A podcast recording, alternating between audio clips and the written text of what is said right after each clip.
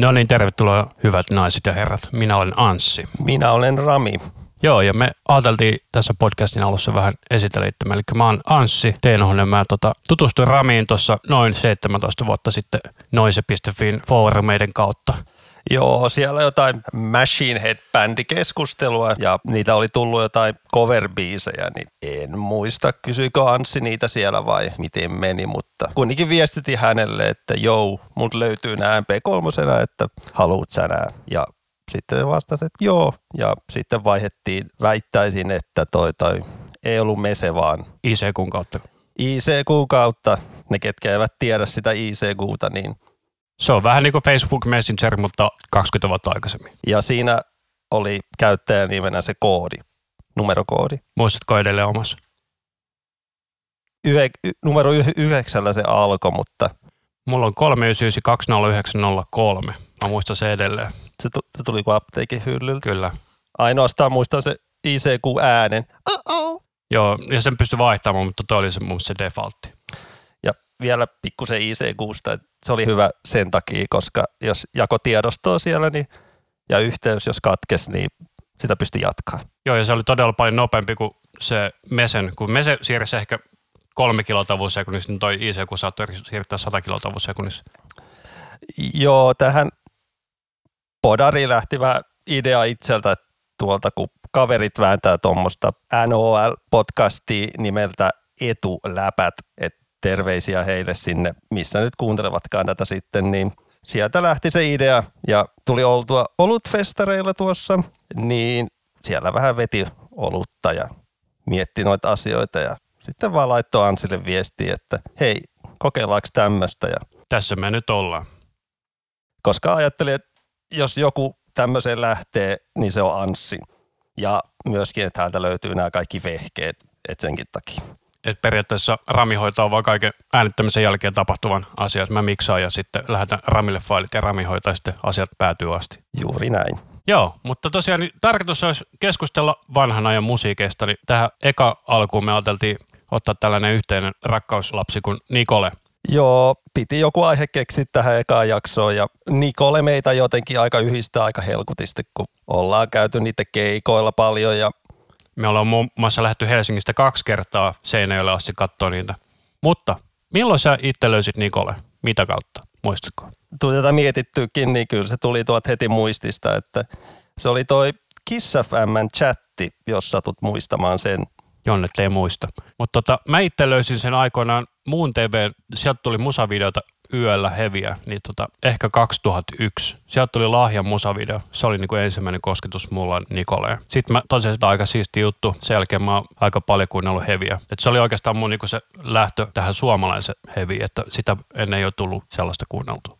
Joo, ja tässä lisää tuonne Kiss FM chattiin, kun siellä oli niitä eri huoneita, oli hautausmaa, missä oli kaikki black metal-tyypit ja goottityypit. Siellä ei itse viihtynyt, mutta sitten oli muistaakseni paikka nimeltä Skatepark, että siellä oli niinku sama henkistä porukkaa, kun oli silloin löytänyt kaikki Slipnotit ja Kornit, niin siellä sitten huuteli vaan muistaakseni, että hei, tietääkö joku kovi bändejä tai jotain. Niin siellä sitten semmoinen käyttäjä kuin Pömppökiitäjä, eli Aki, jos tätä kuuntelee, niin moi. Hän mulle ton Nikolen sitten sieltä esitteli, että ei, tää on kova bändi, että tsekkaa tää, niin okei. Okay. mitäs me ollaan oltu silloin, ehkä 15? 15-16? Sitä luokkaa, se oli jotain 2000-luvun loppu tai 2000-luvun 2001 alku. No, mutta me ollaan sama ikäisiä, että me ollaan oltu silloin 16, mä oon kummatkin 84. Joo. Mutta tosiaan niin kaikki nämä biisit, mitä tässä podcastissa mainitaan, löytyy Spotifysta, paitsi noin ekat demot, mitä ei löydy. Mutta ne on todella harvinaista herkkua. Ne löytyy ehkä mahdollisesti jossain vaiheessa Nikolle nettisivulta. Jos korjataan, niin demo. Kyllä, ensimmäinen demo. Siinä on neljä kappaletta ja siinä on itse asiassa Saran laulaja, onko se nykyisin Joa Korhonen, silloin, silloinen Jorma. Eli ekalla demolla on tosiaan neljä biisiä. Siellä on viimeiset rinkit Valvon, joka on monta minuuttia tämä oli. Tämä oli aivan kauhean pitkä. Se oli seit- 7 minuuttia 15 sekuntia. Joo, se tuollainen seitsemän minuutin pätkä. Niin tosiaan, viimeiset rinkit valvon satoja sanoja ja hellyttä ja luodin kestävä. Kahdessa näissä laulaa Ilkka ja kahdessa laulaa Jorma tai Joa. ettei hypitä aiheesta kukkaruukkuun, niin Nikolehan perustettiin 97. Eli oli Ilkka laulamassa ja soittavassa kitaraa, Iiro basisti, Ville rummuissa. Ne on edelleen siinä. Sitten jo toista, soitto, se mun mielestä soitti toista kitaran ja laulu. Joo, Mutta sitten Jorma lähti Saraan ja sitten Olli tuli kitaraan seuraavan. se oli heti vuoden päässä täytyy 98. Joo. Ja sitten 99 tuli niiden eka EP, kun päivästä tulee yö. Eli ei ihan hirveän kauan demobändi ollut. Niin se oli kasettijulkaisu vielä, että sitä ei koskaan CD-nä edes julkaistukaan. Niin tota demo siis, kyllä. Tota, näitä levyjä kuuntelin ja vähän teki muistiinpanoja, niin eka asia, mitä kirjoitin tästä EPstä, niin on virveli. Virveli soundi sillä EPllä. Ja helvetin on napakka ääni. Mä veikkaan, että se on ollut vielä ihan naturallia sitten, kun on albumia alettu tekemään, niin sitten kuulostaa ihan siltä, että se olisi vähän niin kuin sample muuttunut. Ihan ok kuulonen, mutta tota, ei ihan sellaista, niin kuin mitä nykystandardeilla haluaisi kuunnella. No ei, mutta se pitää, pitää lisätä, että Ville rummuissahan oli 15-vuotias tällä EPllä, että itseni mielestä hän vetää aika hemmetin hyvin tällä. Joo, si- sitä ei ole kieltämän. Ville on edelleenkin helvetin kova. Ja soittaa nykyisin Nikon lisäksi myös muun muassa Dead Shape Figure-nimisessä yhteydessä. Sitten noista EP-biiseistä, niin oma suosikki on toi ehdottomasti toi heti avausbiisi, vaikka se on kyllä hemmetin pitkä, että sitä olisi voinut jotenkin vähän ehkä siistiä. Joo, annatko anteeksi, siinä on vähän sama meininki oli, kuin oli siinä Valvon biisissä, että siinä on kolme minuuttia liikaa pituutta, se on reilu kuuden minuutin kappale. Mutta kyllä mun oma suosikki silti on ihan helposti toi kahdet kädet, että tein siitä itse asiassa coverinkin joskus, löytyy YouTubesta, jos hakee Nikolle kahdet kädet coveri, sillä pitäisi löytyä. Muuten, ja muutenhan toi EP on kyllä ihan hemmetin hyvä, paitsi toi viimeinen biisi, Annamme kaikkemme, on kyllä se heikoin lenkki. Ja vaikka tätä, ja tätä EPtä kun on kuunnellut sen melkein 20 vuotta, niin edelleen mä en siitä biisistä oikein muista mitään, vaikka sitä kuuntel, on kuuntelin tätä ennen podcastia ja on kuunnellut ennenkin, niin jotenkin siitä ei vaan jää mitään mieleen. Ihan totta, en mäkään muista, mitä siinä on. Se vähän kertoo siitä biisistä. Mutta sitten tosiaan niin se lahja EP, oliko se niinku kans sulla se ensimmäinen kosketus vai oliko sulla joku muu? se oli tämän jälkeinen Harmonia, Harmonia EP oli mun ensikosketus, mutta en muista kyllä mikä biisi se nyt oli, mikä ekana kuuli. Olisiko voinut olla pysähdy jopa silloin. Mä veikkaan, että se saattaisi olla pysähdy, koska sehän oli se musavideobiisi. Mutta siihen aikaan ei se ollut YouTube, että mä en muista, että oliko se siellä niiden nettisivulla jollain Real Play-laatuna vai jotain. Mä itse asiassa tein Nikolle nettisivut ton levyn jälkeen, ne oli, tai itse asiassa oli jopa edelleen ne musavideot siellä nettisivuilla. Tai sitten nykyisin on siirty YouTubeen. Mm, joo, mutta jos palataan itse tuohon lahja EPn ja siinä tulee heti ekana, mikä itteni pikkusen ärsyttää, että se on CDR-levy, että se ei ole semmoinen painotettu levy. Ja se, lahja EP tosiaan ainakin mulle tuli silleen, kun siinä musavideossa ne on sellaisessa huoneessa, missä on seinät täynnä röntgenkalvoja, niin ne oli pakattu niihin ja sitten oli vedetty ho- hopeatussilla nimi päälle. Joo, itselläkin löytyi pitkään se kirjekuori, tai no röntgenkuori, minkä sai silloin 2001, mutta jostain tyhmän syystä olen heittänyt sen sitten pois ja ehkä hieman nykyään kaduttaakin, että miksi tein sen. Joo, ei mullakaan sitä, mutta mulla on melkein kaikki paidat edelleen. Yksi on mennyt erään vainajan mukana, mutta ei siitä sen enempää. Haluaisin sanoa, että mulla taitaa olla kahta designia vaille kaikki Nikolen paidat ollut jossain vaiheessa. Multa löytyy vain yksi, että mä oon vähän jäljessä näissä asioissa. Tosiaan tuossa lahja EPstä mulle ihan selkeästi tämä lahjakappale oli se niin kuin The-biisi, joka sitten myöhemmin löytyi sitten myös Nikolen toiselta albumilta, mutta palataan siihen vielä myöhemmin. Mutta noista kolmesta muusta, mikä on sun lemppari? Tuohon lahjaan mä lisään sen, että se on mulle ehkä tämän EPn heikoin biisi. Et mulla on ollut aina vaikea ymmärtää sen viehätys se biisi, että ei ole huono biisi, mutta ei se mun tajunnaa ole räjäyttänyt niin paljon kuin kaikkien muidenkin. Se johtuu siitä, että siinä on tarttuva riffi. Sitä en kiellä ja kyllä se loppu, kun se tulee se loppukonekohta, että tulee se loppuriffi, niin onhan se nyt hemmetin hyvä, mutta mä en tiedä, onko se säkeistöt tai tolleen, mikä ei toimi mulle. Että noin kolme muuta biisiä on mun mielestä ihan niin kuin paljon parempia biisejä. Mä en noista kahdesta noista uuteen ja pelokanteesta niin välitä, mutta hänen hiljaisuus oli mun hyvä kakkonen tossa. Ja tällä EPllä kun näitä kuuntelin, niin tuli huomattu se, tällä on jo, mukana jo huutoa. Uuteen biisissä löytyy vähän efektoitua huutoa. Onko se vedetty jonkun särepedaalin läpi vai muistaakseni aivan väärin? Kyllä se on varmaan toi vanha kunnon Metal Zone, mikä on ollut siellä käytössä. Joo, kyllä se jonkun särepedaalin läpi menee, siltä se kuulostaa. Ja itse tässä vielä, mitä kirjaili ylös, niin toi pelon kantaja, siitä mä laitoin, että se on niinku tämän EPn se hittibiisi. Ja ehdottomasti. Ja mä itse sanoisin, että Nikolella on kolme eri vaihetta. Niillä tämä alkupään tuotanto, missä oli paljon tätä puhdasta laulua. Sitten oli se Killswitch Engage-vaihe siinä tokan albumin kohdalla ja sitten tämä nykyinen brutaalimpi vaihe, mutta sitten ei tiedä, mitä tämä uusi albumi kahdeksan vuoden tauon jälkeen tuo mukana. Että se saattaa olla vielä vielä neljäs vaihe.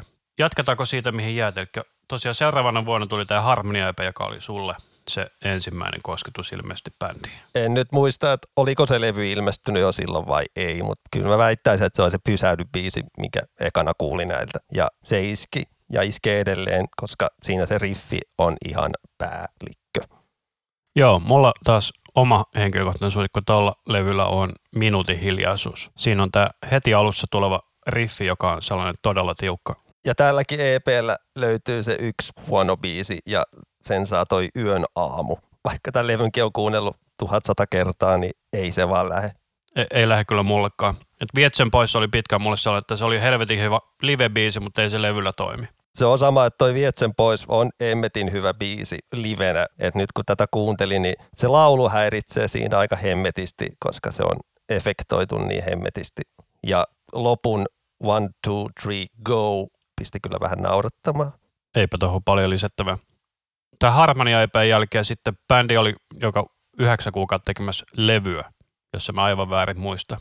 Joo, piti käydä kaivaakin nämä tiedot, niin yhdeksän kuukautta ja ei löytynyt sen enempää tietoa, että muistelin, että oliko sitten vieraskirjassa lupailtiin, että tulee silloin ja tällöin ja silloin ja tällöin, mutta kuukaudet meni ja meni ja meni ja ei näkynyt mitään. Kyllä, muistat, kun vielä bändillä oli vieraskirja, nykyisin kaikki vaan Facebookissa. Ja se oli vieraskirja, oli hieno, kun se bändi itse sinne vastaili, niin se on semmoista kunnon fanitusta, kun apua, nyt mulle vastattiin mun kyssäri. Kyllä. Ja siitähän ekana sinkkulohkaisuna tuli ehkä levyn huonommasta päästä oleva kappale Ikuista. Ei, ei se ole se huonoin, mutta... Ei sano huonommasta päästä. Joo, ei. Selkeästi siinä tuli se, että nyt tämä kuulostaa proolta, tai enemmän prolta kuin nämä niin kuin aikaisemmat tuotannot, että Sami Hannu Koivisto teki kyllä hyvää jälkeä niin kuin miksauksen ja äänittämisen puolella. Mutta sitten siinä sinkulla oli kakkospiisinä sellainen kuin Ei mitään lisättävää, mikä oli periaatteessa Suomen toinen nu metal kappale Koomaan pommeja taisi viedä sen, että se oli ensimmäinen suomenkielinen nu metal tai rap metal biisi. Tota biisiä ei vaan noteerattu missään, muistaakseni siihen aikaan. Kyllä KM pommeja soi Jyrkissä sun muualla. Se myös johtui siitä, että ne oli isolla levyyhtiöllä siinä on sekin joo. Ja eikös tässä biisissä ole toi... Joku Phlegmaticot Connection siinä oli. Mutta sitten toi eka levy droppas. Mä muistan, kun se levy tuli mulla himaan. Menin sohvalle istumaan ja kuuntelin koko levyn läpi. Siinä kun maalaidu kun lähti, niin se oli vaan niin todella kova se lähtö. Ei vaan pääse mihinkään. Mun mielestä se on hemmetin hienoa, että levy alkaa rummuilla. Et ne levyt on aika harvassa, mitkä alkaa rummuilla. Että itse vähän tutkin, niin en mä kovin montaa löytänyt No joku varmana voi mut korjata sitten, mutta Deep Purplen Fireball tuli vastaan ja sitten myös, mitä niitä heti muistan ja vähän hävettää, että toi Motorheadin Overkill-levy alkaa biisillä Overkill ja sehän alkaa tuplapasaripaukutuksella ja tolleen. Niin Miten Judas Priestin toi Painkilleri? Kyllä nyt hävettää, kun ei tule Painkilleri mieleen, että laittakaa palautetta ja noottia tänne päin vaan, että olen pahoillani. Joo, mutta palataan Nikolle. Tämä oli ainakin mulla todella paljon tehokuuntelussa silloin, kun se tuli, mitä 2002-2004, silloin kun tuli seuraava levy, niin siihen asti mä kuuntelin todella paljon tätä levyä. Silloin on ollut mitä parikymppinen, 18. Joo, kyllä itsekin tätä levyä paukutteli paljon ja kaveriporukassakin kaikki melkein tämä omisti, että sai kavereita kyytejä sun muuta, niin se oli niinku aina tämä levy soi siellä ja että tämä kyllä kaikille kolahti niinku ihan täysin. Kyllä nykyään kun kuulostaa todella oudolta tämä levy, kun silloin kuunteli niin paljon ja nyt kun kuuntelee, niin jotenkin ihan niinku erilaiset kuulosti, kun tota levy kävi läpi. Siinä on se kans sitten kun Nikolle on laittanut tässä viime vuoden joulukuusta alkaa, alkaa laittaa katalogian tuonne Spotifyhin, niin tajusin, että mä en ollut kuunnellut odotusta varmaan melkein kymmenen vuoteen, niin kuuntelin pitkästä aikaa, niin se, että kun itse työkseni on ääniteknikko, niin todella oudot soundit tällä levyllä. Var, varsinkin nuo huudot kuulosti jotenkin niin oudolta, kun tottunut siihen Ilkan möreempään ääneen, niin noi huudot kuulosti jotenkin niin vähän kesyiltä, mutta niissä oli hyvä, että ne, niin nyt niitä ei ole efektoitu, että Ilkka oppi huutamaan. Mutta se huutaa todella paljon korkeammalta kuin seuraavilla levyillä, että se on ollut sellaista vähän niin kuin falsettihuutoa enemmän, kun sitten myöhemmillä levyillä se on tullut enemmän matalemmalta ne huudot, vähän enemmän munakkaammin, mutta ei se silti huono ole tässäkään. Ei ole, varsinkaan just tuon maalaudun biisin ne loppuhuudot tähän ihan legendaarista kamaa. Jep, ja tässä levyllä oli siis ainakin yksi vieraille. Tässä oli Lähde sydän devootio-kappaleessa oli Keijo Niinimaa Rautensoundista. Varmaan olisiko ollut hänen ensimmäinen kerta, kun laulaa suomeksi. Ainakin ensimmäisiä levyllä. Totakaan biisi oikein voi halua kuunnella nykyään, koska biisi feidaantuu lopussa ja sitten se taas sieltä nousee vähän kor- kovemmalle, niin Se on tosi outo ratkaisu ollut mun mielestä. itsekään oikein ymmärrä, mikä ton ratkaisu on ollut. Kun eikö sulla mennyt kajarit posahtanut? Ei kun mulla meni kuulokkeet paskaksi, kun mä panikassa otin ne pois, mutta onneksi ei se ollut kuin ehkä 20 euron luurit, niin et, ei, ei sinänsä ollut mikään ongelma. Mutta sitten levyhän päättyy tuollaisella slovarilla kuin valheet. Ne on muuten Ollin lyriikat. On vai? Oh, tää on jäänyt mieleen, kun tuo niiden basisti Iiro, joka tämän levyn jälkeen lähti pois, niin hän sanotti kaiken ja sanottaa nykyäänkin suurimmaksi osaksi. Niin mä ymmärsin, että se on tullut takaisin kirjoitusrinkiin. Niin valheet biisit on Ollin kynästä, että samanlaista tyyliä hänen sanotukset on, mutta on ne kuitenkin pikkusen erilaisia. Joo. Ai niin sellainen sivuhoimme. Tässähän levyllä on Helmet ja Kuu, joka siis oli julkaistu nettisivulla demoversiona joskus aikoinaan. lahjasessioista. Ja toi demoversio, tai no demo ja demo, mutta eri sessioversio on ehkä vähän hitaampi. Joo, ja sitten muistaakseni siinä levyversiossa on sellaiset niin jouset sun muuta. mit- Ja naislaulu. Joo. Muistatko kuka se on? Tämä on tätä hyvää työtä tehty, että ei tarkista näitä nimiä, mutta en muista juuri nyt nimeä. Joo, senkin varmasti saisi nopeasti selvitettyä jostain. Esimerkiksi levyn kannista, jotka on mulla tällä hetkellä 300 kilsan päässä Mutsin vintillä. Mulla nyt olisi löytynyt kotota, mutta hyvä, että otin matkaa. En. Joo. Niin, sä kysyt siellä suosikkibiisiin, niin mä en itse asiassa tiedä oikein. Ennen mä tykkäsin ihan hitosti tuosta näkymätön kirja. Mulla oli tosi pitkä toi Sairas maailma oli lemppari, mutta kyllä mä nykyisin on siinä, että toi on toi maalaudun ja kauas. Kyllä se varmaan toi sairas maailma tai maalaudu on se oma suosikki kyllä ihan ehdottomasti, että nekin on semmoisia hittibiisejä ja toi kauas, että se on aika outoa, että tämä levy ei saanut enempää hypetystä tai mitä huomiota. Ne sai tosi paljon keikkaa tämän jälkeen, sen mä muistan. Joo, keikkaa tuli, mutta ei oikeasti isoa hypetystä, kun tähän ilmestyi 2002. Ennen kuin Mokomalta tuli toi niiden läpimurto, eli takatalvi, niin aina vähän ihmetellyt, että miksi tämä ei sitten kolahtanut, että oliko tämä jotenkin liian rankkaa yleisölle. Mutta jos me katsotaan tästä tätä kiertoa historiaa, 2001 ne on kuitenkin heittänyt 20 keikkaa, niin sitten 2002-2003, kun ne teki seuraava levy, niin ne on melkein kolmikertaisen keikkamäärä. Ja kyllä ne niin selkeästi keikkaa sai tosi paljon siitä, kun albumi on tullut. Sitten kun teki vähän lisää tutkimustyötä, niin vähän piti noita arvosteluita lukea, niin siellä jossain Desibelin arvostelussa sanottiin, että tämä on tuleva menestyjä ja myös vertailtiin Saraan tosi paljon, mikä on erittäin outoa, kun on sitten eri erilaismeininkiä. Varsinkin tuolloin silloin, kun se levy tuli, niin se ei ollut mitenkään saran kuulosta. Mutta kun Suomessa ei ollut tämän tyylisiä bändejä niin paljon, niin johonkin se pitää verrata. Näinhän se on. 2003, eli vuosi tuon odotuksen jälkeen, tuli seuraava sinkku, jossa oli kaksi biisiä. Valve, joka kuulosti lähinnä nu metalilta, ja sitten oli hiljaisuus, joka kuulosti lähinnä Killswitch Engageilta. Killswitchin Life to Lifeless coveri melkein. Mutta tosiaan niin Valve oli sitten siirtymä siihen seuraavaan levyyn, Mun mielestä toi Valve on melkein Nikolle yksi parhaimpia biisejä. ja ne ei soittanut sitä juuri koskaan liven. Mä, Koska ei soitettu livenä. Muistelisin, että jollain keikalla sitä vähän kiusateltiin, että lähti se riffi, mutta se ei tullutkaan koskaan sitten. Niin, mä oon ollut 2003 Oranssiklubilla ja Nosturissa keikalla, kun se on tullut. että jos Nikolle tätä kuuntelee, niin voisiko saada Valveen takaisin settilistaan, jos oikein nätisti kysyy ja pyytää. Vaikka siihen 25V tai 30V settiin sitten. Viimeistään jos silloin saisi, niin mä veikkaan, että moni fani olisi tosi tyytyväinen. Mutta sitten tulee Valve jälkeen tämä meikäläisen suosikkilevy, sulitut ajatukset. Sitä mä kuuntelin tosi paljon ja silloin kun se tuli tuonne Spotifyhin, niin mä kuuntelin sen taas ehkä kymmenen kertaa putkeen. On se edelleen helvetin kova levy. Onhan se ja mitä tästä levystä kirjoittelin muistiinpanoja, niin ekas muistiinpano oli Balls. Tällä levyllä vaan huuto rupesi kuulostaa paremmalta. Virettä tiputettiin C-vireestä b eli mennään vähän matalemmalla. Ja tällä levyllähän aloittaa mun mielestä tämän levyn paras biisi, eli Valta. Valta. Kyllä. Ja, ja biisihän kertoo perheväkivallasta, mikä on mun mielestä hemmetin tärkeä aihe, mistä pitääkin puhua, niin jotenkin hienoa, että tuommoisesta aiheesta tehty biisi. Tästä levyltähän tuli kaksi musavideoa, eikö tullut? Suljetut ajatukset ja Suunta. joo, niin oli. Ja suuntabiisissä on ihan hemmetin hieno soolo. Se pitää oikein mainita. Että Se oli yksi niitä harvoja Nikolle sooloja tähän mennessä. Sellaisen niin perinteistä kitarasooloa ei mun mielestä aikaisemmin ole juurikaan Nikolle tuoltanut sooloa, että se oli siinä mielessä aika, maalaudun. Niin, kyllä. Mutta sen jälkeen on myös tullut aika vähän sooloja mun mielestä. Mun mielestä on ollut enemmän riffimeininkiä kuitenkin pääosin noin biisit.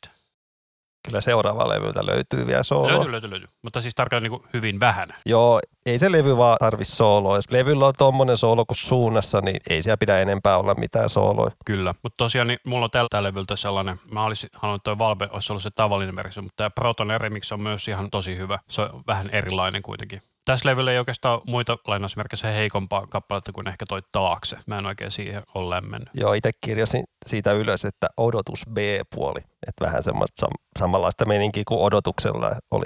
Onkohan niillä joku sellainen, että ne on halunnut levyn pituutta vähän lisää, niin saanut sen just sen 12 biisiä siihen.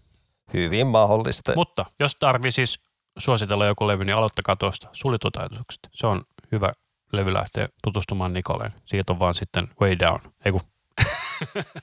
no ei. Siitä voi olla montaa mieltä, mutta kyllä toi on niin kova levy. Niin kuin nykyään tämä levy tuntuu paremmalta kuin odotus. Kun odotus oli sitä nuoruutta, se oli silloin kova. Odotus oli vähän niin kuin sellainen demokokoelma. Niin siinä ne kaikki biisit oli biisejä, mitä oli soitettu jo keikalla vuoden verran, että oliko siinä levyllä yhtään oikeasti niin sanottua uutta biisiä. Niin. Ja onhan tällä levyllä lahja remake, että siellä tuottaja sanoi kehottanut, että pitäisikö nauhoittaa tämä uudelleen. Mun mielestä se oli ihan hyvä veto, se on mun hyvä versio. On se kyllä ihan hyvä versio, jopa parempi ehkä kuin se alkuperäinen. Mä muistan, että Olli sanoi, että hän ei tykännyt siitä, että hän ei saanut sitä junon synää tuohon uuteen versioon, mikä on siinä demolla. Tämä arvosteluissa että sai paljon 3 kautta 5 meininkiä, mutta sitten tuli yksi arvostelu tuolta Imperiumin sivulta 3,5 kautta 10. Et siellä kommentoitiin tuommoista, että suomen kieli ei sovi metalliin kuulemma. Ja sitten seuraavana vuonna tuli Stamina. Niin ja Mokoma väänsä tolleen. Aleksi Laihokin muuten oli samaa mieltä, että ei suomeksi saa laulaa heavy, että se pitää olla englanniksi, jota mä en oikeasti ymmärrä, että miksei voi. Ja sitten se oli itse kyllä hullus, jos lautaa suomeksi. Kyllä. Sitten tuolla arvosteluissa haukuttiin Ilkan puhtaita, että ne riipii tärykalvoja. Joka saattaa olla osa syy, minkä takia sitten ne teki melkein neljä levyllistä kamaa, missä ei ole juurikaan puhtaita. Joo, ja oli jotain kommenttia tästä levystä, että jos 24-vuotiaana ruvetaan apinoimaan vanhaa koulukuntaa, niin ei se ole hyvä juttu. Toi kommentti mua itteni nauratti niin perkuleesti, että arvostelijat on kyllä hassuja ihmisiä. Itsehän kirjoitin aikoinaan ensimmäisen levyarvostelun Nikolen odotuksesta. Olin ehkä hieman fanipoika meningillä antanut sille 5 kautta 5 odotuksesta siis. Ja tätä suljettuja ajatuksia kutsuttiin tuolla Noisen sivulla ekaksi suomalaiseksi metalcore-levyksi, mikä nostatti vähän niin sanottua kohua keskustelulaudalle. Niin, mutta mikä oli aikaisemmin? Ei ole. Mutta en mä itse tätä levyä todellakaan miskään metalcoreksi haluaisi rupea laskemaan. Että Joo, en mäkään. Se Killswitch vaikutteet kyllä kuuluu siellä läpi, mutta siihen se suunnilleen jääkin. Joo, ei kuuluu sen Killswitch Meshuga vaikutteita kuuluu, mutta ei oikeasti ole semmoista suoraa kopiointia. Et jos ei edellisen levy lähde sydän devotiota lasketa, mikä on ihan selkeästi Meshuga rytmi, kikkailu, polyrytmi hommaa, niin muuten aika vähän suoraa kopiointia. Sitten tuli sivusyyttämistä, jossa tota, mulla kävi sellainen, että mua alkoi häiritseä, että siellä oli tosi vähän mitään puhtaita. Muutamassa biisissä taisi olla. Yhdessä biisissä on vaan puhtaan. Yhdessä biisissä. Saman unen kaipaus, mikä on levyn mun mielestä yksi parhaimpi biisejä sen takia, kun siinä on sitä puhdasta. Niin. Piti olla tuolla toisessakin biisissä, mutta ne leikattiin sitten pois. Mä muistan, että jollain DVDllä oli outtake, missä oli Samia tai Hannu ja Ilkka oli nauhoittanut puhtaat, sitten soitti ne Ollille puhelimen katsoessa, että ne ei tollasta. Se oli itse asiassa suljetut ajatukset biisi. Oliko näin? On, se löytyy edelleen niiden kotisivuilta jostain päiväkirjan meiningeistä. Et se on suljetut ajatukset vedetty puhtaasti ja ne soitattaa sitä Ollille. Kannattaa käydä sivulta katsomassa. Mutta tässä sivusyyttämisessä, tässä, mä muistan, että tässä on hyviä riffejä, varsinkin Verijälit ja 8442, eli vanhan liiton tota, puhelimella Viha. Mä ihmettelinkin, että mikä toi numeroyhdistelmä oli, et en saanut mitenkään mieleen. Eikä mä ajattelin, että onko se joku suuntakoodi tai jotain. Melkein. Jos sä otat vanhan näppäin kännykän esiin, niin 8442, niin siitä tulee Viha. Mind blown. Kyllä.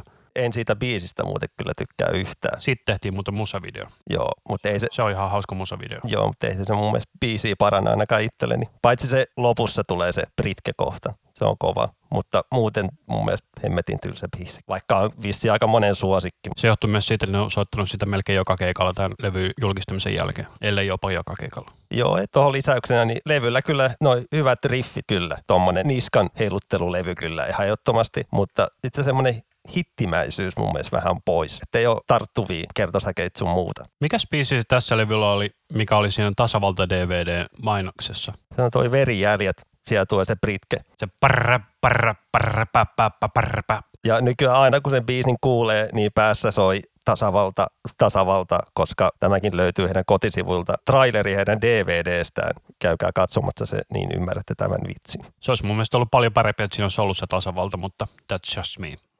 Niin ja tällä levyllä se ainokainen soolo on tuolla Kyynelmaa biisillä, joka ei ole edes Ollin soittama. Niin sehän oli tuon Sami. Ylisirniö Creator Valtari yhtyeestä. Valtarihan nyt täytti muuten 30 vuotta, että niiltä tulee nyt kokoelmalevy, jossa on vierailevia artisteja. Mutta Sami Ylisirjästä ei sen enempää. Mutta tässä tosiaan Jussi Jokipi oli vaihtunut edellisen levyn aikana passoon. Se unohdettiin mainita. Mutta muutenhan bändin jäsenet on pysynyt hyvin samana ja sitten DJtä ei tällä levyllä enää tainnut olla. Otto Seppelin, eli DJ joku. Joo. Mikäs sun lempibiisi tällä levyllä on? Vai onko semmoista? Tota, mä haluaisin sanoa, että mulla lempparipiisi tällä levyllä on varmaan verijäljet. Itsekin meinasin sanoa sen, mutta kun tätä kuuntelin uudestaan, niin mulle iski hemmetisti toi viimeinen biisi. Usein viimeiset biisit on meikän levy huonoimpia. Ne on semmosia, että jotenkin kun toi biisi alkaa sille hitaasti ja lähtee käyntiin, niin se jotenkin iski itteen ja hemmetisti. Joo, ja tuossa biisissä on vähän sellainen ongelma, että tota, se on sen verran pitkä versio noihin levyn muihin kappaleisiin, että siitä ei vaan meinaa muistaa. Mutta se on myös, että se on levy viimeinen biisi, niin sitä harvemmin tulee kuuntelua levyä ihan kokonaan aina. Varsinkin on nykyisin, kun kuuntelee Spotifysta tyyli niin kuin biisin kerrallaan. Että ei enää kuuntele samalla tavalla levyjä niin kuin ennen kuunteli. Joo, itsellekin tuli tästä levystä mieleen se, että tähän aikaan rupesi kuuntelemaan ehkä enemmän suflella, kun MP3-soittimet yleistyi, niin niihin iski sen 20 levyä tai jotain, niin kaikki aina suflella, niin ei oikein enää jaksanut kuunnella niin levyjä alusta loppuun. Joo, tämä on ollut sitä aikaa, kun mä oon lopettanut CD-soittimen käytön. Mä käytin vielä CD-soitinta 2008, kun mä muutin Helsingistä pois. Mutta sen jälkeen mä oon mun mielestä alkanut käyttää MP3-soitinta 2010 ehkä. Eli just siihen aikoihin, kun nämä seuraavat kaksi levyä on tullut. Ja 2007-2009. Et ei tämä mikään huono levy todellakaan ole, mutta verrattuna edelliseen levyyn, joka oli täynnä semmoisia hittejä, niin tässä sitä ei löydy. Nämä biisit toimii livenä mun mielestä todella hyvin, mutta tälle kuuntelet levyn alusta loppuun, niin ei ehkä ihan toimi loppuun asti. Joo, tämä oli sitä kautta, kun Nikole alkoi olla niin kuin todella tiukka livebändi. Se oli kyllä hyvä livebändi jo silloin nuorempana, mutta silloin niin kuin näihin aikoihin se alkoi olla todella brutaalia keikalla. Tosiaan siihen aikoihin, kun tämä tuomityöjoukko tuli, niin mä en enää asunut Helsingissä, niin mä harvemmin enää näin Nikole livenä, mutta levy tuli kyllä kuunneltua. Kun se tuli 2009, mä muuten 2008 virroille. Mutta melkein kaikki Helsingin keikat tuli kyllä käyty katsoa siihen mennessä. Soundit on edelleen kyllä toimii. Ehkä itse voisin sanoa, että asteen verran paremmat kuin edellisellä. Vaikka biisit on ehkä vähän heikompia, mutta soundit mun mielestä on vähän jotenkin paremmat. Mä sanoisin, että soitto on tiukempaa kuin edellisellä levyllä. Se tekee paljon siihen soundiin. Mutta Tuomityöjoukko olikin sitten tämä 2009 tullut levy, minkä jälkeen bändi teki aika pitkän tauon levyjen kanssa. Ja kun tämä tuli, niin tämä CD-levyversio kuulosti tosi oudolta. Että siinä tuntui, että siinä ei ollut mitään bassoa, mutta sitten kun kuuntelin sitä Spotifysta, niin se kuulosti siltä, että siinä oli kuitenkin basso. Et en mä tiedä, onko se ollut eri masteri sitten. Mun mielestä ne vissiin masteroi nyt uudelleen tämän spotariin. Aivan. Joo, että tämän levyn mun mielestä ärsyttävin asia on toi basso. Et jos kuuntelet CD-versio, niin se on sen kuulon, että siinä ei ole bassoa ollenkaan. Joo, itseäkin häiritsee toi basso tässä levyllä, että kun sitä kuuntelee tuosta spotarista, niin varsinkin tuossa ekassa biisissä se pörisee niin hemmetin ärsyttävästi ainakin omaan korvaan, että jotenkin halus vaihtaa heti jo seuraavaan biisiin, että se on minun mielestäni erittäin outo ääniratkaisu. Joo, ja mulla tämä levy oli sellainen, että mä todella vähän kuuntelin tätä myöhemmällä iällä myöskään. Tämä oli vähän se välinputoamislevy. Että jotenkin ei vaan enää jaksanut toi pelkkä brutaalius kiinnostaa, kun tässä levyllä ei ole yhdessäkään biisissä mitään niin kuin puhtaita. Että kaikki kuulostaa aika samalta. Joo, aika tasapaksua, ei oikein vaihtelu, että eipä tämä levy kestäkään kuin alle 40 minuuttia, ei siinä, mutta ei tämä silti jotenkin lähde niin paljon kuin noin muut. Paitsi toi kuoleman asti sinun biisi on kova, koska tempo Se on kyllä hyvä. vähän nopsakkaampaa menoa, mitä toivoisi Nikolelta vähän enemmän. Joo, jo tuota Delirium-kappaletta, sen muistan, että se oli tiukemman puoleen. Mutta se on taas sellainen, että on kuunneltu vähän meshukkahia astetta enemmän. Mutta jotenkin toi basso ei edes pörise kaikissa biiseissä niin paljon. Kun ottaa heti ensimmäisen biisin, toi katsebiisi, niin siinä kun biisi lähtee käyntiin, niin toi basson pörinä on jotenkin niin hemmetin ärsyttävä. Joo, se kuulostaa siltä, että siinä on niinku ihan helvetimoinen bassosärö päällä. Se vähän vie siitä niinku poveria. Mutta mulla sinänsä niinku ei ole mitään isoa suosikkia tuolta levyltä, kun mä en vaan yksinkertaisesti tykännyt siitä. Mutta nämä on taas näitä biisejä, mitkä toimii helvetin hyvin livenä. Eipä nuo arvostelutkaan silleen ollut. No tuli sieltä sitä nelos, neljä kautta viittä ja tuommoista, mutta sitten tuli viisi kautta kymmenen, että hausukaan tylsäksi, ei löydy hittiä, perustavaraa. Ehkä tämä vähän onkin sitä perustavaraa. Mä oon ihan samaa mieltä. Että oliko odotuksia vähän liikaa itsellä tälle levylle, kun päiväkirjassa oli vähän semmoisia niin merkintöjä, että nyt tulee kovaa kamaa, että on ollut tosi vaikea säveltää ja sitten lähtenytkin biisei tulemaan, niin ehkä odotti vähän liikaa, että sen takia ehkä vähän pettynyt. Tässä on vähän sellainen tällä levyllä ainakin omalle kohdalla, että siinä tuntuu, että mennään vähän niin kuin taitojen äärirajalla, että välillä se ei ihan pysy taidot siinä. Tosi hyvä itse sanoa, kun on helvetin huono muusikko, mutta... Täällä voi päteä niin helposti, että huonoja biisejä ei lähde ja itse osaa soittaa yhtä mitään. Tai ei se ole siitä, että on huonoja biisejä, vaan siitä, että ne ei ole mielenkiintoisia biisejä kuunnella. Enemmän se on sitä. Joo. Tästä levystä oli vaikea keksiä sanottavaa, kun jotenkin tämä meni vaan jotenkin ohi. Vaikka tätä kaveriporukalla kuunneltiin ja tolleen, mutta ei tässä vaan oikein jäänyt itselle mitään käteen tälle vuosien jälkeenkään, niin en mä halua palata t- paljon tähän levyyn. No mulla on vähän sama, että tämä ei vaan lähe. Vaikka, että onhan tämä brutaali kuule, mutta kun ei tämä mitenkään inspiroivaa tästä taka taka taka taka taka taka, pasaria helvetisti, että se menee enemmän sitten sinne teknisen death metalin puolelle puolelle, mikä on muutenkin mun mielestä tosi tylsää kuunneltavaa aina. Niin, se on brutaalia teknistä death metallia, mistä ei kyllä saa mitään irti välillä.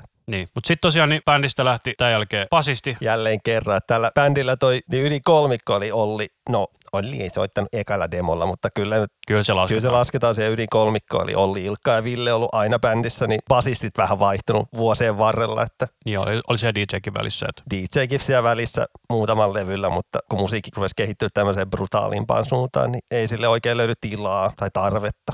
Mm. Joo, mutta tämä Hävityksen huonot oli sellainen levy, että mä kuuntelin sen kerran läpi, ei jäänyt mitään päähän. Mä en taju. Ei ollut vaan niinku sellainen. Itse ei tuolta ajalta. Tämä uusi levy on siis tullut 2013, eli neljä vuotta toimittajan joukkoon jälkeen. Et kyllä en itse oli tässä fiiliksissä, koska hei, Nikolle le, uusi levy, totta kai siitä oli fiiliksistä ja hitosti. Mutta sen mä muistan, että se oli outoa, että ne teki fyysisen sinkun 2013. Kuka ei tehnyt se fyysisiä sinkkuja enää siinä vaiheessa. Ja jota muuten ei ole Spotifyssa. Ja sitä kysyinkin, että tuleeko se. En koskaan saanut vastausta, koska siitä löytyy yksi biisi, mitä ei ollut tuolla pitkäsoitolla. Totta. Voisiko sen saada sinne vielä, niin maailma olisi parempi paikka. Ja totta kai mä unohdin kuunnella sen biisin, että mulla ei mitään muistikuvaa siitä. Ja sitä ei kun ei löydy tuolta YouTubestakaan, niin paitsi joku live-versio, mutta ei siitä oikein mitään iloa saanut. Tuosta Horrossinkussa tuli mieleen, että tuli ihan tilattuun, niin samana päivänä tuli myös hommattua Iron Maidenin kaljaa. Ja duunipäivän jälkeen pääsee kotiin kuuntelemaan Nikole ja vetää vähän meidän kaljaa. Sen mu- muistikuva tuosta sinkusta. Sen mä muistan, että mä kun ostin tuon levyn, mä ostin samalla paiden ja sitten mä olin se paita päällä tota, Huirit rakkauskilot ohjelman kuvauksissa. Kun menee nelosen sivulle katsoa niitä promokuvia, niin siinä mulla on Nikolen paita päällä. Ilmaista promoa siis. Se oli ihan tarkoituksella tehty. Ilkalle, Villelle ja Ollille terkkuja. Joo, tätä levyä kun vähän kuuntelin nyt, niin eka asia, mikä tuli mieleen tästä semmoinen, että ei ole kiva. Toi tunnelma tässä levyllä on jotenkin tosi masentava. Joo, tässä on vähän samaa vikaa kuin tuomittujen joukko, että tämä ei vaan lähde. Harha-biisistä tehtiin musavideo ja siinä oli hirveästi referenssejä näihin vanhoihin biiseihin. Ai on vai? Oh. Kyllä mä se video vähän kattelin, mutta en mä nyt hiffannut noita vertausjuttuja. Joo, siellä oli kaikkia näitä kahleet ja tä- tällaisia asioita. Diippi. Itse vaan muistan musavideosta se kahvi, mitä Olli vetää, näyttää aika ällöltä. Niin, sitten jotain siirappia, mitä nyt olikaan. Ja tällä levyllä vaihtui tuottajakin, kun edelliset kolme levyä oli tuottanut Sami Hannu Koivisto. Neljä. Hyvä korjaus tuli sieltä. Mikko Herranen siis tuotti tämän levyn. Aivan niin, nimi oli hukassa. Niin, soundikin on jotenkin erilaisempi, mutta hemmetin paljon parempi verrattuna edelliseen levyyn. Mutta oliko tämä niinku Mikko Herrasen miksaama vai oliko tämä niinku Olli miksaama muistaakseni? En muista, vaikka katoinkin noita kansilehtien tietoja, niin en mä muista. Tämä on hyvää työtä tehty, kun tuu tarkistettua näitä asioita. Ei se mitään.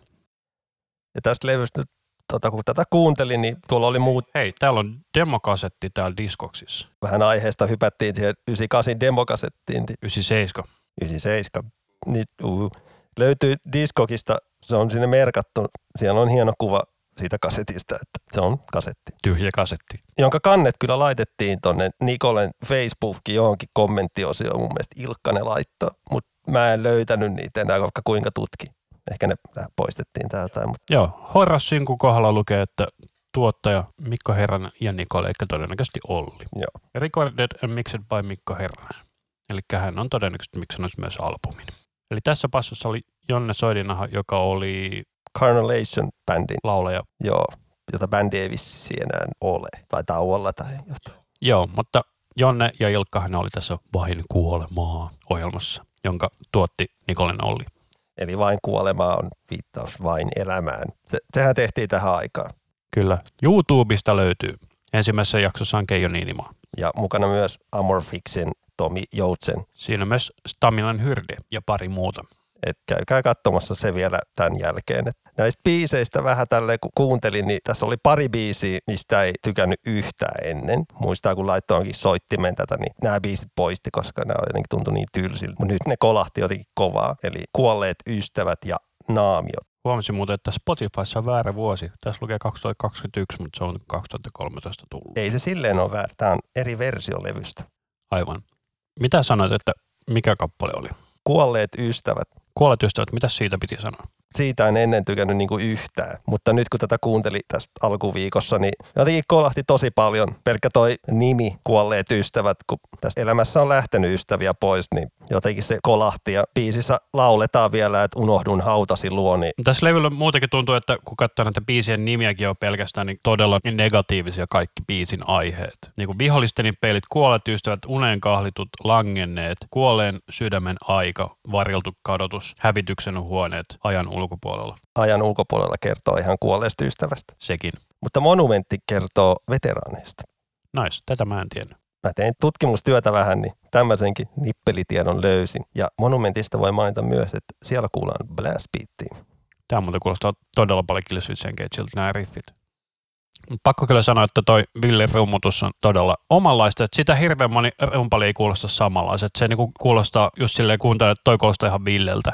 Villellä on jo joku semmoinen oma tyyli, että mä oon aina digannut, vaikka en ole yhtään rumpali, että enemmän kitaraa tykkää soitella, niin Villen soitannasta aina digannut. Jotain pikkukikkoja sieltä aina löytyy, pelteilyödään tai jotain tommosta, mistä aina niinku tykännyt. Että Ville, sä oot hyvä. Ville, sä oot super toi hävitysten huoneetkin, niin se oli sitä samaa arvostelua, mitä nämä kaikki muutkin, eli 3 kautta 5, 4 kautta 5. Et hyviä arvosteluita sai sekin. Perus Meshuga vertauksia tulee, mikä mun mielestä on vähän outoa. Joo, sieltä löytyy niitä Meshuga juttuja, mutta en mä Nikole kutsuisi miskään Meshuga bändiksi. Et jos rytmillä vähän kikkaillaan tolleen, niin ei se on Meshuga. Mutta siitä puuttuu se kasikielinen tientti juttu ja ne hiton tilu-tilu jatsi meininki soolot tai mitä sukeilla onkaan, mistä ne on aika tunnettu. Mutta sen mä muistan, että Nikolan kahdella ekalla oli paljon niitä. Tätä mun piti mainitakin, että mitkä niitä kutsutaan. Dissonanssi. Juuri näin. Ju, niitä löytyi sillä ekalevyllä melkein yli kaikissa biisissä. Ja tokallakin vielä. Että se on otettu ehkä tuolta Meshugahin Chaos Fear-levyltä löytyy joku biisi. En nyt tähän hätään muista, missä on kuullut aika monesti ääni ja itse ainakin edelleen dikkaa soittaa niitä kitaralla. Mä haluaisin sanoa, että tässä Meshugahin Chaos Fear-levyllä, joka tuli 98, niin siinä on sellainen biisi kuin Corridor of Chameleons, niin siinä on sellaista niin dissonanssisoundia, mitä oli tosi paljon Nikola ekalla kahdella levyllä. Sitten se on hyvä, että toi tuli tarkistettu. Jospa seuraavalla kerralla muistaisi tarkistaa nämä asiat vähän paremmin, koska tätä piti kysyä just toi, mikä toi soundi on. Se on dissonanssi. Eli se tarkoittaa sitä, että siinä on kaksi nuottia, mitkä ovat viereiset, eli esimerkiksi D ja Dissa, niin sä soitat ne kaksi yhtä aikaa eri kieliltä, niin sitten siitä tuo tuollainen dissonanssisoundi. Nyt tiedätte senkin. Mutta sitten tämä uusin kappale. Mitä sä olit mieltä, kun Illuusio tuli? Tämä kuulostaa mennä todella oudolta niinku soundien puolesta. Ollihan on niinku siis tuottanut tämän koko biisin ilmeisesti. Ja tässä oli seitsemän vuoden tauko välissä. Niin, vaatimattomasti. Vaikka biisi vissiin nauhoitettu kyllä 2019 jo. Joo, mä muistan vaimo, eli silloin tyttöystävä asui silloin Seinäjoella, niin mä näin tota Villeä ja Ilkka aina välillä. Mä kysyin, että milloin se on levy tulossa. Joo, tänä vuonna tulee. Ja se oli silleen, että me muutettiin pois sieltä 2017, että silloinkin oli jo siis nauhoitettu jotain, niin viisi vuotta on niin istuttu biisien päällä. Muistan, että näiltä tuli IG Live, missä oli Villen rumpunauhoituksia ja mun mielestä se oli jo ehkä vuodet 2018, 19, mutta siinä sitten meni, mikä meni, että sitä biisiä ei julkaistu heti. En tiedä, mutta se mikä tässä on hyvä tässä uudessa Illuusio-biisissä, että tässä tosiaan on puhtaita lauluja taas, vaikka nämä on vähän harmonisoitu, mutta silti. Niin se tässä biisissä yllätti heti, että oh my god, puhtaita ihanaa, koska monet fanit on sitä halunnut pitkään puhtaita. Kun Ilkka osaa vetää puhtaita, niin se vähän on se Nikolen juttu mun mielestä, ne puhtaatkin. Kyllä, se on aika hyvä throwback sille niin kuin vanhaan meininkiin. Ja vissiin tuossa on vähän lupailtukin, että seuraavalla levyllä sitten joskus kun tulee, niin siinä pitäisi puhtaita olla vielä lisää. Ja levyn nimi ilmeisesti on Entropia. Olen tällaisen googlannut Ollin Wikipedia-sivulta. Niin, en mä tiedä, miksi on sinne lisätty tolleen. Siellä se luki. Niin, ja Wikipediahan on aina oikeassa. Kukaan ei voi sitä muokata tai kaikki on totta siellä. Mä myös kysyin sitä Nikolan sivulla, niin mä kysyin, että milloin entropia tulee, ja se sanoi, että eikä se tänä vuonna tulee nyt. Saattaa ehkä olla 2022. Joo, ei se kyllä tänä vuonna enää tähän kahteen kuukauteen, mitä on jäljellä tätä vuotta, niin mahu oikein. Jos tämä kuukausi lasketaan mukaan, niin kolme kuukautta tätä vuotta jäljellä. Lyhyt matikka. Mutta nyt kun nuo levyt on käyty jotenkin läpi sille, että niin voidaan vähän mennä tuonne live-meininkiin, missä tuolla vähän jo puhuttiinkin, niin että Nikolea on ihan hemmetin kova livebändi. Eli jos pääset katsomaan Nikola live, niin kannattaa käydä. Se on oikeasti tosi hyvä livebändi. Mä oon nähnyt se nyt ainakin 25 kertaa livenä. Katoin sitä listaa, niin en ihan hirveästi valehtele, että 25 on aika lähelle tullutta. Itsekin yritti laskea niitä keikkoja, niin ei siitä tullut mitään, kun ei muista edes kaikki. Niin 10-15 kertaa tässä 20 vuoden aikana nähnyt. Ensimmäinen keikka oli tuolla Oranssi-klubilla. Onko sitä vielä olemassa? Oranssiklubi on olemassa, mutta sen tilat on vaihtunut monta kertaa, kun sehän on niin kuin järjestö. Eikö se joku nuorisojärjestö? Se on niin kuin nuorison kulttuurijärjestö kyllä, toimii Helsingissä. Joo, siellä tuli nähty 30.5.2001. Mä voin pistää paremmaksi. Mä oon nähnyt Nikolen eka kertaa äänessä ja vimmassa Kettutien nuorisotalolla. Ai se oli ääni ja vimmakekka. Äänessä vimmassa on nähnyt Nikole ensimmäistä kertaa. Ja tosiaan niin korjaus tuohon edelliseen, se oli Pihlaimäen nuorisotalo ja 16.3.2001, eli siitä on nyt 20 vuotta, kun mä oon nähnyt ensimmäisen kerran Nikole livenä. Joo, toskin tajus se, että niin tuosta oranssikeikasta on se 20 vuotta, vähän ylikin on nyt, niin ei hemmetti, kun aika menee. Ja tuosta keikastakin muistaa jotakin pientä, että kun tuli saatu Isukilta autokyyti, lähettiin sinne parin kaverin kanssa. Ne Nikolen tyypit oli siinä ovi eessä röökillä, niin näin 20 vuoden jälkeenkin mä muistan niiden katseet, kun ne kattelee, kun sieltä tulee kolme skidia autosta ulos silleen, että jee, päästään keikalle. En tiedä, miksi tämä on mieleen, mutta se on vaan jäänyt. Mulla on taas sellainen yksi todella ikimuistoinen keikka Nikolasta. Mä oon ollut 33 prosenttia maksaneista asiakkaista. Meitä oli siis kolme maksanutta asiakasta. Kyseessä oli Lauttasaaren nuorisotalon Amppariklubin keikka. Siellä oli Nikole pääesiintyneen ja lämmittelenä joku sellainen tuntematon bändi kuin Disco Ensemble. Ja sitten siellä oli lisäksi muutama paikallinen bändi. Mä en muista yhtään, mitä ne bändit oli, mutta yksi laulaja oli sellainen, että se oli vihreä sifonkin huiva ja se veti laulua. Ja se oli todella outo keikka. Mutta näin jälkikäteen, kun miettii, mitä Disco Ensemble myi sen jälkeen ihan helvetisti, kun niiden eka levy tuli ja toka levy. Ne oli jo siihen aikaan Disco Ensemble nimellä. Kyllä. Kun ne aloitti sillä disco-nimellä, jostain syystä piti vaihtaa, kun oli toinen disco-bändi myös pyörimässä Suomessa. Että ollaan Anssin kanssa käyty paljon yhdessäkin katsoa noita Nikolen keikkoja, aina kun oli stadissa silleen vuodessa 2004 eteenpäin, lähes tulkoon, että vaikka Anssi asuu muuallakin, niin kyllä se silti tänne päin tuli välipyörähtäkin mä kävin todella usein. Että oikeastaan 2010 oli ainoa, milloin mä en käynyt Nikolen keikaa, koska mä asuin silloin Jenkeissä. Sieltä oli vähän pitkä matka. Mutta mä olin silloin katsomassa Karnivoolia. Ja Karnivooli oli sellainen bändi, minkä sä lähetit mulle MySpaceissa linkin, että hei, tsekkaa tää bändi. Mä kuuntelin eka biisi. Tää on muuten kova. Kävi jostain levyjä, meni Tavasten keikalle, oli eturivissä. Hieman off oli kyllä, mutta ei se mitään. Minäkin olin siellä keikalla. Karnivooli. Kyllä. Muista, että tuli tullut jo. Mä en sitä muista. Mutta eturivissä jo oltiin, ei se ollut porukkaa paljon yhtään. Ja kitaristinkin kanssa me puhuttiin vähän keikan jälkeen. Joo, mutta tosiaan niin silloin kun mä asuin Jenkeissä, niin se oli ekalla viikolla. Sattuin ihan sattumalta näkee, että Carnival keikalla liput oli 6 dollaria. Suomen liput oli 35 euroa. Oliko ne niin kalliit? Oli. Hyi emmettä. Muistaa se siitä, kun keikkojen välillä oli noin yhdeksän kuukautta tuolta off-topikista palataan tähän päätopikkiin, niin me ollaan myös käyty tuon Nikolen kymppivuotiskeikalla tuolla Seinäjoen rytmikorjaamolla, ja sinne maksoi liput 5 euroa. Oliko näin? Oli. Se löytyi kotisivuilta info, ja itseäni vähän nauratti, että 5 euroa, mutta kun kyse oli vuodesta 2007, niin mutta muistatko sellaiset, että me mentiin sinne junalla, meillä oli majoitus tuolla Omppu. Ei, ei ollut Omppu, kun meillä oli Sokos hotellissa, oli majoitus. Ai se on Sokos hotelli. Se oli Sokos hotelli siinä ihan Seinäjoen keskustassa. Me ei itse maksettu sitä ja tota, me ei koskaan saatu siitä laskua. Ja sieltä oli myös bussikuljetus sinne rytmikorjaamolle. Joo, ja takaisin, kyllä. Joo, ja siellä Nikolen kymppivuotiskeikalla oli sellainen lämpäri. Mä en muista nimeä, mutta Mä muistan. Kidman. Kidman. Koska Nikole Kidman, haha, vähän erilaisesti sovitettu. Se on vaan sinänsä harmi, että sitä ei ollut esimerkiksi siinä Devarilla. On. On vai? Yksi biisi. Mutta ei ollut koko keikka. Valitettavasti ei koko keikkaa, mutta yksi biisi oli. Olisiko ollut suljetut ajatukset? Muistatko millaisia sovituksia ne oli? En mä, kun mä yritin miettiä, että mitä biisejä ne veti, koska ne veti vissi viisi biisiä, kuusi biisiä. Semmoisia vähän hitaampia rockiversioita, jos muisti nyt ei ihan valehtele. Joo. Joo, sitten me oltiin myös 20-vuotiskeikalla, jossa oli sinä, minä, Iiro ja, Vähän muita kavereita. ja Iirolle terveisiä sinne Etuläpät podcastiin. Terveisiä. Käykää kuuntelemassa, jos NHL jääkiekko kiinnostaa.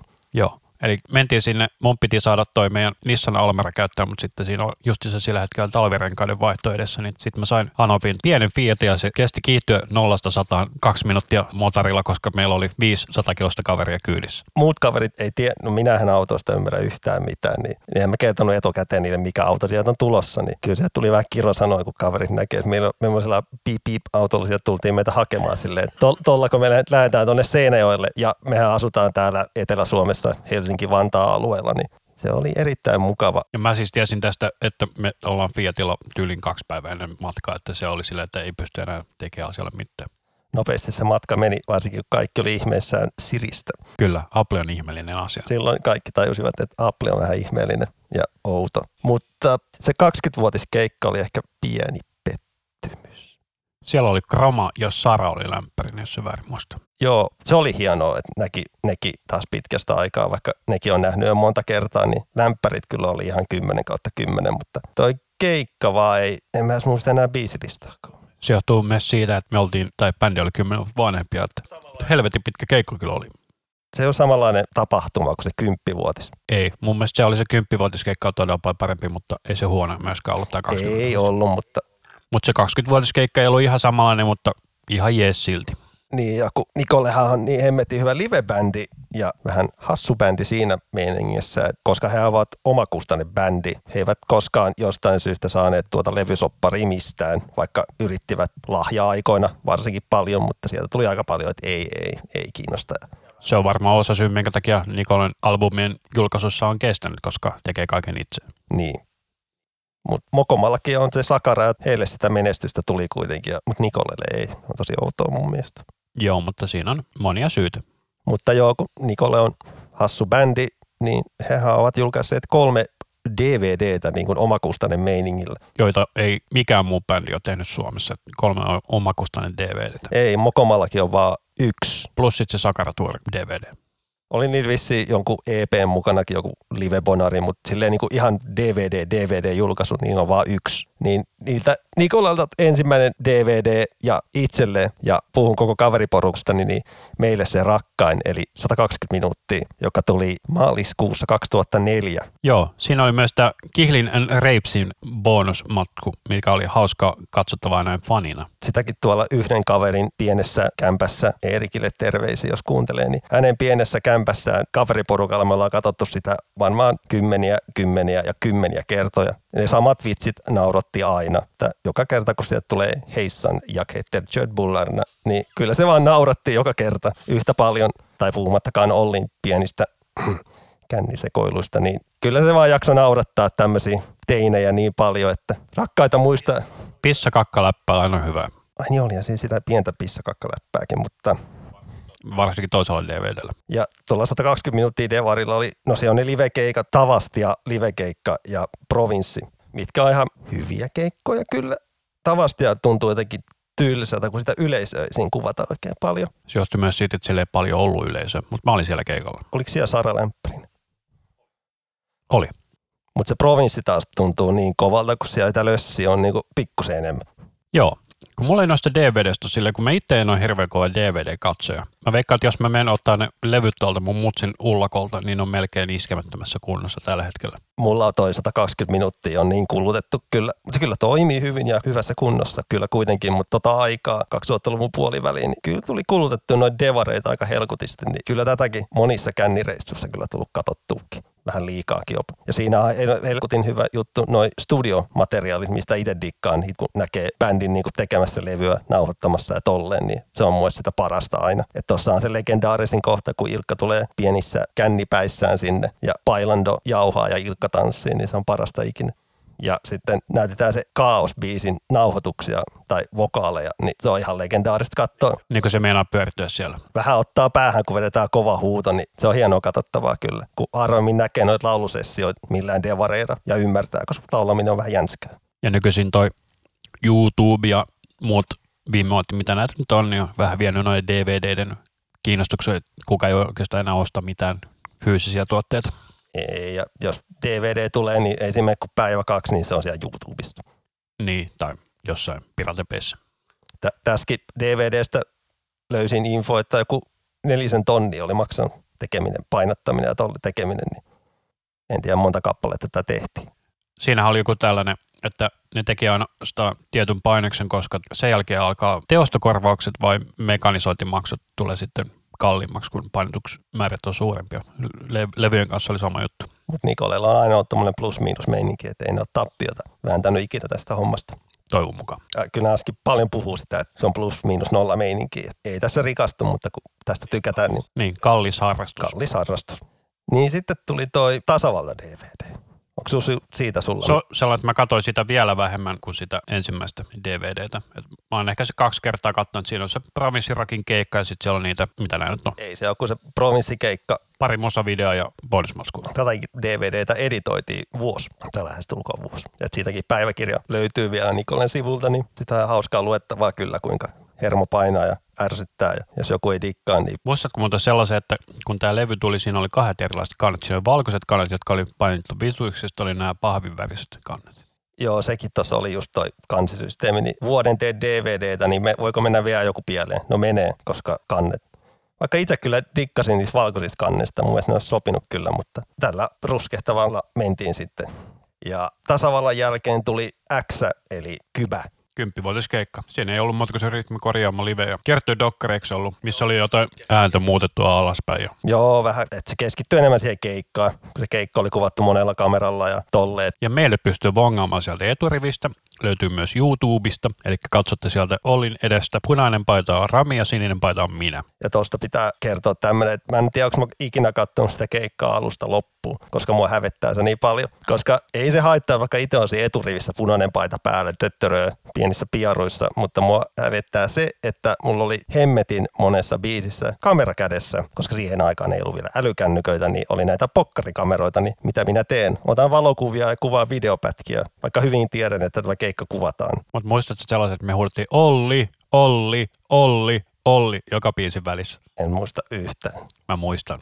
Et mä voin kuvitella, että editointivaiheessa on ollut ärsyttävää, kun haluaa kuvata yleisöä, niin siellä on yksi punapaitainen dude kameran kanssa koko ajan. Niin ja asiahan auto, että sä oot joku metri 95 sitä luokkaa, niin kyllä se pikkusen hävettää. Ja sitten kun se on backstage-materiaalia, niin sielläkin itteni näen, niin se jotenkin, joo. Siis... Mä ihan täysin unohdin, että me oltiin siis tosiaan päkkärillä myös. Me oltiin siellä ja siellä, siellä oli paljon tasavaltaa. Niin oli. Se on muuten itse asiassa ainoa kerta, kun mä oon ollut Nikolan päkkärillä. Mä en ole yleensä mennyt päkkärille, koska reasons. Ja se oli, kun me Seinäjoelle saavuttiin ja käytiin Alkossa vähän ostamassa juttuja, niin tasavaltahylly oli tyhjä yllättäen. Mä muistan, että mä ostin leijona minttuviinaa. Se oli hyvä. Mutta tuo itse keikkahan oli tosi kova. Oli oikeasti yllättäviä juttuja, mitä ei oikeasti siihen aikaan tiennyt, kun ei ollut älykännyköitä eikä tuosta kerrottu mitään. Niin siellä tuli noita vierailijoita, että tuli vanha laulaja Korhosen Jorma Joa vetämään lahjan ja atopian. Ja sitten LSD, se oli Keijo vierailemassa, mutta sitten muistiko sellaiset Otto Seppeli, eli bändin DJ ei ollut keikalla. Ei valitettavasti ollut, mutta oli siellä vanha basisti Iiro ja Jussi kuitenkin myös. Kyllä, ja sittenhän siinä kävi silleen, että sitten noin Oton osuudet tuli taustanaholta. Ja keikan ainoa miinus on se, että ekalta EPltä ei tullut mitään. Miksi ei tullut kahdet kädet? Niin, eikä valvetta tullut. Siinä olisi ollut kiva 25, olisi sitten ollut täynnä, niin se on ainoa semmoinen miinus, mikä pitää antaa kyllä silleen. Mutta Ai ai. Mutta, onko meillä vielä jotain, mistä me halutaan keskustella? itseäni aina pohtinut tämä, että miksi Nikolle ei oikeasti ole suuri. Tai niin kuin oikeasti, se on semmoinen vähän semmoinen niin kuin UG-bändi mun mielestä. Siinä on kaksi syytä. Raha ja raha. Koska markkinointi maksaa rahaa. Se voi olla. Toisaalta se on kiva juttu, että Nikolle on tuommoinen pieni UG-bändi, vaikka toivoisi niille pientä menestystä, niin kuin, että olisi ollut, mutta ei vaan niin, ei. Kyllä. Pitäisikö meidän tehdä joku sellainen kiva soittolista Nikolesta vaikka Spotifyhin, että laitetaan linkki yhteyteen, että mistä voi lähteä kuuntelemaan bändiä. Ehkä me voidaan tehdä semmoinen pieni best of settilista sinne. Kun Tämä bändi tarvii kyllä mun mielestä vähän enemmän kuuntelijoita ja huomiota, kun on näillä ollut listamenestystäkin, että toi suljetut ajatuksethan pääsi levylistalle siellä 37 ja siihen aikaan se oli aika kova juttu. Ja DVD taas olisi siellä kaksi. Mutta haluatko arvata, mikä silloin suljettu ajatuksen aikaan oli lista ykkösenä?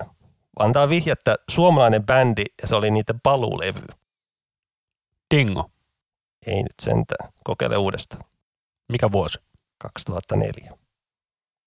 Eppu normaali. Ja se on oikein. Sadan, sadan vuoden päästä. Se on niiden compact-levy. Se on aivan helvetin huono levy muuten. No 13 vuoden tauko, niin lista ykköseksi se meni ja pysyi siellä jonkin aikaa. Mutta tuommoinen sija 37, niin kyllä se tuohon 2004 vuoden aikaa on ollut hemmetin kova. Että kyllä siinä on pitänyt myydä enemmän levyjä kuin 10. Enemmän kuin 20 Ja noi DVD-thän myös pääsi hyvin, ja kaikki nuo levyt ajat, suljettu ajatuksen jälkeen on käynyt siellä, mutta noi DVDtkin siellä käynyt on paitsi 120 minuuttia, ei päässyt jostain syystä. Olisiko ollut, että siihen aikaan ei DVDt ollut vielä niin laitettu sinne listoille. DVD on sellainen kuoleva kansanperinne muuten tällä hetkellä, että ei kukaan oikein käytä, kun Blu-ray vähän niin kuin meni DVD yli ja sitten online meni Blu-ray yli, niin ei kukaan enää oikein osta noita fyysisiä tuotteita. Nykyisinkin kaikki top-listat on noita striimi-meininkejä. Niin se on erikseen nykyään fyysiset albumit. Niin no ja mä veikkaan, että Nikola saattaa, jos niiltä tulee fyysinen levy tuosta Intropiasta tai mikä se levy nyt tuleekin olemaan, niin mä veikkaan, että se saattaa jopa päästä ihan top 10 asti, koska jengi ei osta enää fyysisiä levyjä juurikaan. Paitsi heavy-porukka ostaa, niin Koska Nikola, hän onneksi ei kuulu heavy-porukkaan. ei yhtään. Mikä sun fiilikset on bändiin niin kuin nykyään on? Et kun silloin 20 vuotta sitten Nikolehan oli kovinta ikinä, parasta. Että niin kuin, On se edelleenkin kova. En mä pääse siitä mihinkään, että bändi on edelleen helvetin kova. Että mulla on oikeastaan kolme suomalaista bändiä, mitkä on, niinku, on Valtari, on Nikole ja sitten toi Ankara, mutta Ankara lopetti jo. Ankara mä miksasin livenä sen kahdeksan vuotta. Joo, kyllä itsellekin Nikole on niin kuin suomalaisissa bändeissä se tärkein, jos niin kuin suosikki. Että vaikka on Staminaa, Mokomaa sun muuta tullut, niin että toi Nikole on se oma suosikki niin kuin suomalaisista bändeistä ja kaikista bändeistä. Niin kuin, että siinä, on, siinä bändissä on joku taika. Varmaan se, kun sen nuorena on löytänyt ja se oli jotenkin siihen aikaan 20 vuotta sitten kaikki uudet bändit oli niin uutta ja hienoa, kun oli löytänyt Slipknotin ja Kornia ja tommosta. Niin tulee tuommoinen Nikole-bändi, joka vetää suomeksi tommosta, niin oli se hemmetin siistiä ja erilaista ja hienoa. Mä muistan, että mä löysin Kornin vasta silloin, kun Issuissa oli tullut. itse ostin just 99 joulukuussa sen Cornin Issuessin. Ja sen takia, koska näin Falling Away From Me musavideon listassa. Joo, mutta silloin 2000 sun, eli just niihin aikoihin just alkoi niinku löytää näitä heavy-bändejä. Kyllä mä Korninkin itse lasken kuitenkin heavy-bändiksi. Joo, joo, joo. Mutta Että Nikola oli ensimmäisenä niin kuin suomalainen tämän tyylinen bändi. vaikka kuitenkin ihan erilaista kuin noin Slipknotit ja Kornit. Kyllä, kyllä. Niin en mä tiedä, mä jotenkin aina hämmennyt, jos pitää jotain Nikola ja rupeaa miettiä tolle, kun se on jotenkin niin tärkeä bändi ollut. Ja se bändi vaan tuo jänniä fiiliksi itselleen ja on hyviä muistoja ja kaikkea. Ja haluaa vielä kokea lisää niitä hyviä muistoja. Ja Nikola kautta mä itse löysin tosi paljon suomalaisia näitä UG-bändejä Reunionin kautta silloin aikoinaan. Me voidaan jutella Reunionista joku toinen kerta, se on meidän ihan mielenkiintoinen aihe myös. siitä voidaan jutella todellakin, että siellä löytyy paljon hienoja bändejä tolleen. Niin. Mutta, mutta olikohan tämä niinku tässä? Mun mielestä voisi olla, joo. Kiitos, että kuuntelette näitä meidän sekoiluita. Pistäkää jotain kommenttia, että miten voitaisiin edetä, onko jotain, mistä haluaisitte, että keskustellaan, niin pistetään korvan taakse. Joo, ideoita meillä löytyy, mutta palautetta otetaan ja kiitoksia myös omasta puolestani. Tämä ehkä vähän meni tämmöisen sekoilun puolelle, mutta laitetaan se ensimmäisen jakson piikkiin, että mä nyt toivon, että tästä tuli nyt jonkinlaista hyvää tavaraa ja palautetta voi laittaa. Löydetään tuolta IGstä, isku sävelmä tili löytyy sieltä. Siellä voi laittaa palautetta sun muuta ja ehdotuksia voi laittaa, että mitä seuraavaksi. Me ehkä luetaan niitä ja toteutetaan ehkä, mutta katsellaan sitä tulevaisuudessa, jos tulee tulevaisuutta. Mutta Kiitos, että kuuntelitte. Minä olin Anssi minä olen Rami. ja tämä oli Isku Sävelmä Podcast.